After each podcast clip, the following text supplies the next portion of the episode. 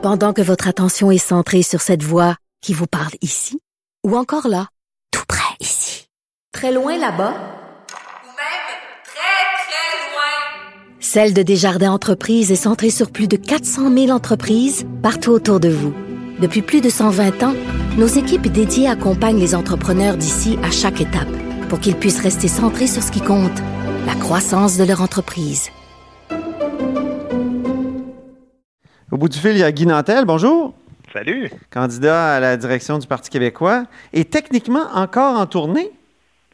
En fait, euh, la tournée devait se terminer au- à la même date que qu'on aurait dû nommer le chef du Parti québécois, donc le 19 euh, juin, mais dans les deux cas, euh, les deux projets ont été annulés à peu près en même temps. Donc, euh, OK. je n'ai plus de spectacle et plus de course, pour Ben le oui. moment du moins.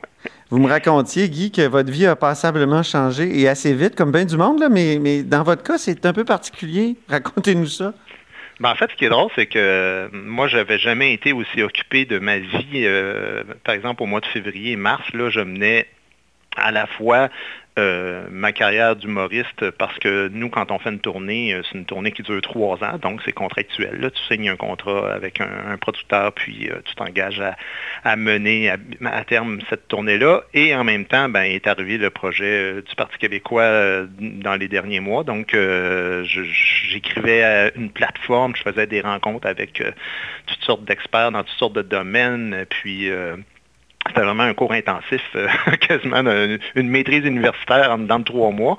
Euh, et en même temps, ben, je faisais le tour du Québec pour faire euh, mes spectacles. Puis, je te dirais que j'en avais par-dessus la tête. Mais du jour au lendemain, je te dirais le 12 mars, peut-être le 11 ou 12 mars, euh, est arrivé mon dernier spectacle et, et j'ai terminé euh, la rédaction de ma plateforme.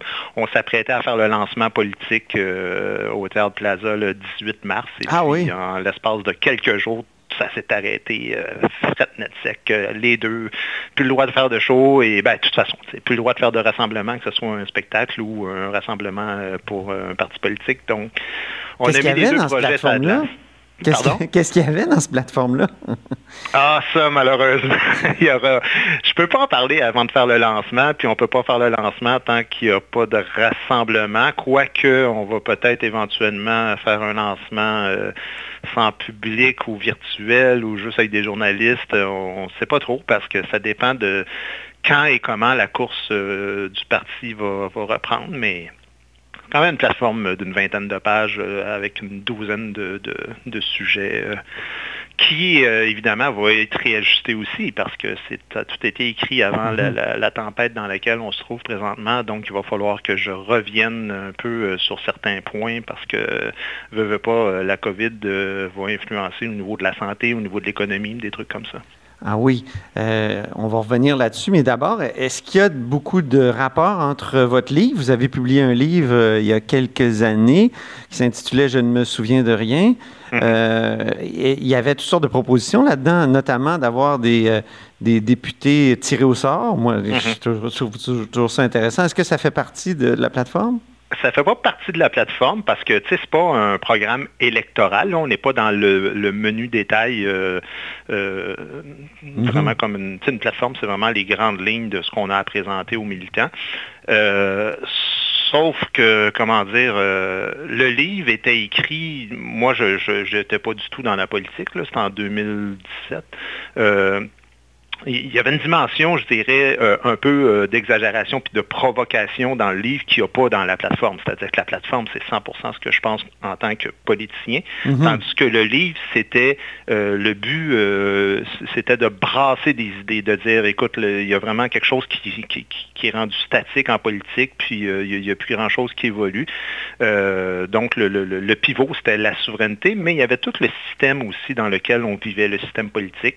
Mhm. Donc, euh, ça faisait partie, ça, euh, ça dont vous venez de parler, de, la dimension un peu de provocation. Ceci dit, euh, sur le fond, je pense qu'il y a quand même lieu de faire euh, plein de choses qui vont faire en sorte qu'il y aura une plus grande participation citoyenne. Euh, ce qui est dans la plateforme, par exemple, ben, c'est euh, l'idée d'une nouvelle constitution qui est écrite par les citoyens euh, en, très grande majorité et non pas par des parlementaires. Il peut y avoir un, site Internet euh, sur lequel... Puis là, un site Internet, ce n'est pas une page Facebook, c'est une page, un site où tente, par exemple, avec ton ton mhm. numéro d'assurance sociale et que tu peux, euh, tu peux faire des propositions euh, de loi ou des demandes, peu importe là, euh, et oui, à l'Assemblée nationale, il pourrait très bien y avoir une partie des gens qui sont là, qui sont un peu des citoyens de la même manière que les juges parfois délèguent leur pouvoir à des jurys qui sont constitués de citoyens ordinaires qui n'ont pas de formation juridique. Sur le revenu minimum garanti à la haut sur la colline, on a eu d'abord Sylvain Gaudreau qui a dit qu'il était favorable. Et puis euh, Paul Saint-Pierre Plamondon, hier, qui m'a dit non, euh, le revenu minimum garanti, ça coûterait trop cher, puis ça ne réglerait pas le problème. Euh, vous, votre position, Guy, quelle est-elle? Ben, je vous dirais, moi, j'ai pas euh, encore, parce que, tu sais, tantôt, j'ai dit, euh, la COVID va influencer forcément des, mhm. aspects euh, dont l'économie. j'ai pas encore, tu sais, je me suis pas fait une tête là-dessus, mais je vois mal comment, avec les déficits qui s'en viennent, on peut embarquer dans, dans un truc pareil. Là. J'avais eu la question avant, mhm. peut-être une autre réflexion, mais en ce moment, je pense qu'il faut d'abord prioriser l'idée de, de remettre l'économie ses rails. Mhm. Êtes-vous inquiet, vous, des, déficits euh, gouvernementaux? Êtes-vous quelqu'un qui aime euh, les, budgets bien équilibrés ou ben, vous seriez tolérant à un certain. Euh, On n'a pas. Là, c'était vraiment, vraiment nécessaire, important. il fallait forcément tomber dans un déficit autant au fédéral qu'au provincial. Mais dans ma personnalité, puis là, je parle à la fois individuellement puis à la fois comme politicien, moi, j'aime pas ça vivre sur sur l'emprunt, puis j'aime pas les déficits, puis j'aime pas les dettes. Euh, mais là, c'était un cas totalement exceptionnel. Mais tu sais, euh, par exemple, euh, Justin Trudeau, là, évidemment, il y a un déficit record. Moi, j'en ai absolument pas contre ça. Donc, vous êtes tolérant au déficit, au fond, ou, ou, non, Guy Nantel? Tolérant au déficit dans la mesure où une économie va pas bien et qu'il faut euh, qu'il y ait un plan économique de relance. Euh, mm-hmm. Ça, oui, comme dans, le cas évidemment de ce qu'on vit présentement avec la COVID. Donc, euh, les déficits qui sont des déficits records de toute façon, on n'avait pas le choix de les faire comme tous les pays occidentaux puis les pays de l'OCDE l'ont fait. Par contre, les déficits accumulés de Justin Trudeau avant la crise, dans les années de 2015 à aujourd'hui, ça, j'avais plus de misère avec ça, parce que mhm. quand, l'économie va bien, euh, pour moi, il n'y a pas de raison. Tu sais, on était depuis 2008, on était vraiment, 2009, euh, disons, on était sur une lancée euh, record. l'économie n'avait jamais progressé autant sans qu'il y ait de, correction de l'économie, de, récession et tout ça. C'était une question de temps avant que ça arrive. Alors, il n'y avait aucune raison de dépenser cet argent-là et de faire en sorte que là, ben, quand on a vraiment besoin d'un 100 ou d'un 200 milliards de déficit, c'est pas celui-là qui fait mal, c'est le premier 100 milliards euh, de, déficit. Euh, donc euh, là, on est rendu à plusieurs centaines de milliards. C'est ça. Avec une dette qui approche le, le, 1000 milliards à un moment donné, hein, ça n'a plus de sens. Et je me posais la question parce que je, la vois un peu partout. Est-ce que pour gérer une telle crise, une crise d'une telle ampleur, est-ce qu'un humoriste a la crédibilité nécessaire? Parce que c'est ça que les gens disent. Hein? Les gens disent Ouais, ben là, si Guy Nantel était là, il ferait des jokes. Mais eh, ça, il va falloir que vous répondiez à ça. C'est pas une question facile. Ben, il va falloir que je réponde à ça, mais en même temps, c'est une drôle de question parce qu'on dirait qu'elle s'applique juste aux humoristes, aux artistes. je j'ai entendu quelqu'un dire ça euh, dans les médias récemment, de dire euh, Guy Nantel était peut-être l'homme de la situation pour le PQ avant la crise, mais maintenant non. Mm-hmm. Et dans la même chronique, il a dit que Justin Trudeau était un incontournable et qu'il devait être élu. OK. Mais là, Justin Trudeau, est-ce que c'est un économiste de formation? Justin Trudeau est un homme de théâtre. Oui. Alors, euh, qu'est-ce qui fait qu'un politicien est adéquat ou n'est pas adéquat? c'est d'abord et avant tout euh, qui est bien entouré, qui a de l'écoute. Parce qu'un politicien, un chef politique, c'est jamais un spécialiste dans tout. Je veux dire, François Legault n'était pas un spécialiste en santé publique, il connaît à peu près rien euh, au domaine de la santé, à moins qu'il ait des, compétences cachées mm-hmm.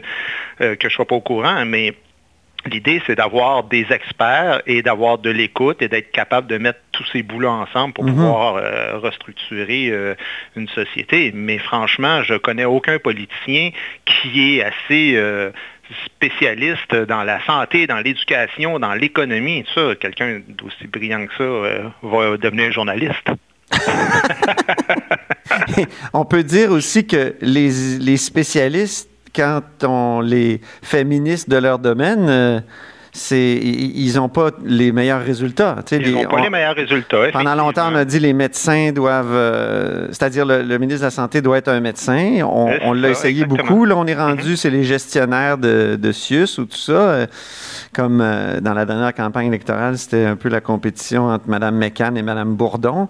Mais c'est vrai que les spécialistes sont pas toujours. Mais quand même, l'humoriste, est-ce qu'il n'y a pas le, le, le- le- le défaut de prendre les choses à la légère?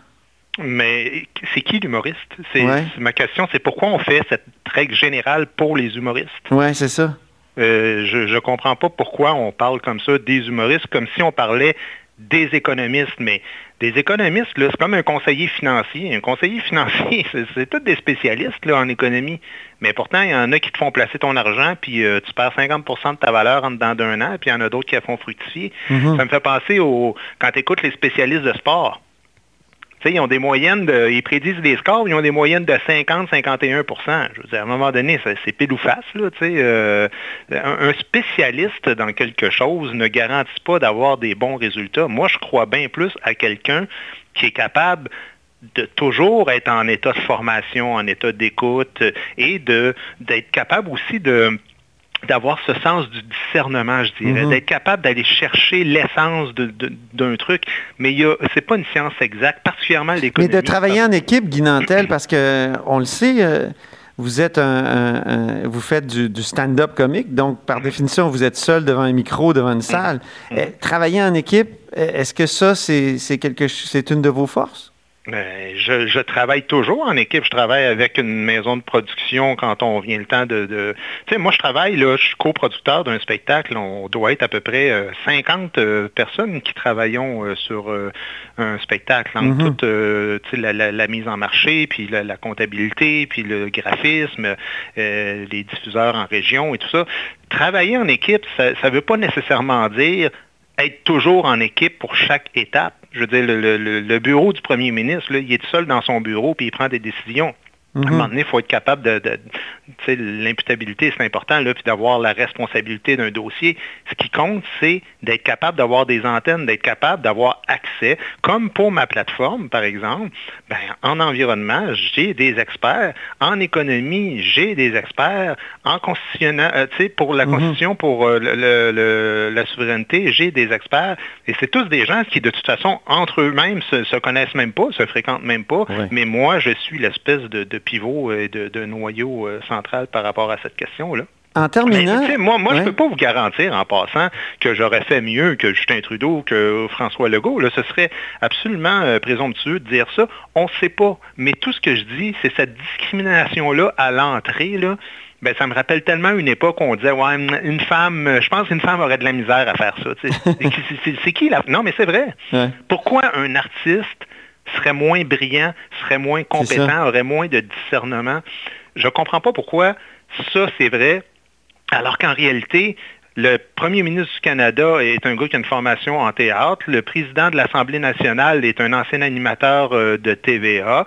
Il y a des gens qui sont des anciens joueurs de hockey ou athlètes olympiques euh, qui sont à la tête de, de- de ministères. De... c'est peut-être l'aspect euh, rire, c'est peut-être l'aspect euh, rigolade. euh, Ben oui, mais l'aspect rigolade, on n'est pas des êtres unidimensionnels. Je veux dire, Non, je comprends. c'est c'est ce que ça me rappelle. Moi, ça me rappelle quand j'ai fait la course Destination Monde, là, Oui. que, que j'ai gagné en 93-94. J'ai fait le tour du monde. J'ai fait une soixantaine de pays dans ma vie. J'ai fait, euh, je vous dirais, à peu près 25 documentaires. Et ensuite, je me suis dit, je m'en vais faire de l'humour. Et qu'est-ce que le domaine artistique, les journalistes disaient, c'est un gars beaucoup trop sérieux pour réussir. OK. Alors, là, vous êtes un gas trop drôle pour ben là, je suis rendu un- trop un comique pour réussir dans une dimension sérieuse. Mais les humains, là, c'est- pas comme ça que ça marche. Je veux dire, si, si t'es un gars équilibré, intelligent, puis capable de t'adapter, tu es capable de faire plein de choses dans la vie. Et enfin, est-ce qu'il faut en faire plus pour les artistes? On entend beaucoup dans le milieu culturel qu'on n'en fait pas assez. Est-ce que parce que évidemment la culture est frappée d'une façon euh, vraiment importante par euh, la pandémie actuelle? Oui, ben c'est comme tous euh, les domaines de la restauration, tout ça. Tu sais, c'est difficile de répondre à ça parce que je suis en conflit d'intérêts. Moi, là, je perds des centaines de milliers de dollars avec ça, présentement. Donc, forcément, je souhaiterais individuellement qu'on en fasse plus pour les artistes, euh, puis pour toute l'industrie, puis les producteurs et tout. Mais franchement, euh, la priorité actuelle, au moment où on se parle, on n'en est pas là. Moi, je considère que c'est déjà bien qu'on ait une aide d'urgence pour aider les artistes à vivre comme, comme tous les autres citoyens. Mais euh, il y a vraiment des vies qui sont en, ligne de compte hein, actuellement. Puis peut-être pas tout à fait la priorité, la première priorité, mm-hmm. mais il y a des gens qui vont faire faillite. Il y a des. heureusement, les salles de spectacle sont structurées souvent euh, ça appartient pas à un individu. La, plupart des théâtres, c'est vraiment, ça appartient à une ville ou des trucs comme ça.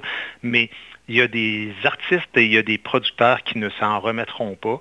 C'est malheureux euh, pour eux, mais forcément, il faudrait aider euh, comme, tous les domaines. J'entendais hier les bars, la restauration.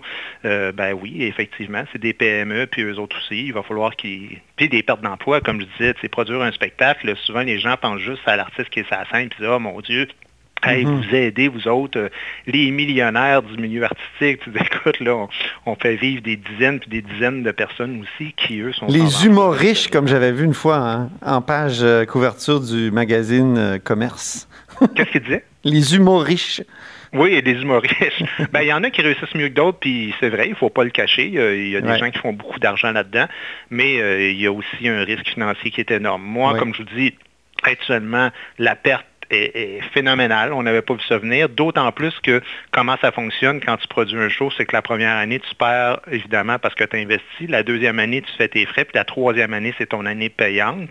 Et là, ben, tous les shows, moi, j'étais dans le dernier deux tiers de ma dernière année. Ah c'était tous les spectacles qui allaient rembourser l'investissement qu'on a fait il y a deux ans.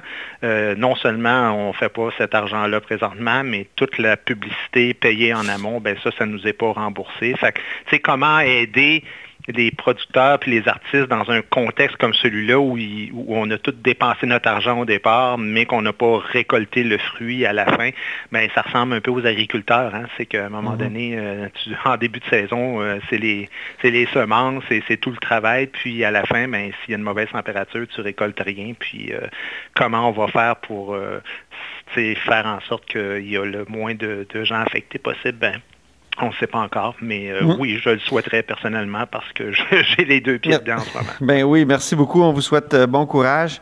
Puis à la prochaine. Parfait, merci. C'était Guy Nantel, candidat à la direction du Parti québécois. Et euh, techniquement, encore en tournée, vous êtes à l'écoute de là-haut sur la colline.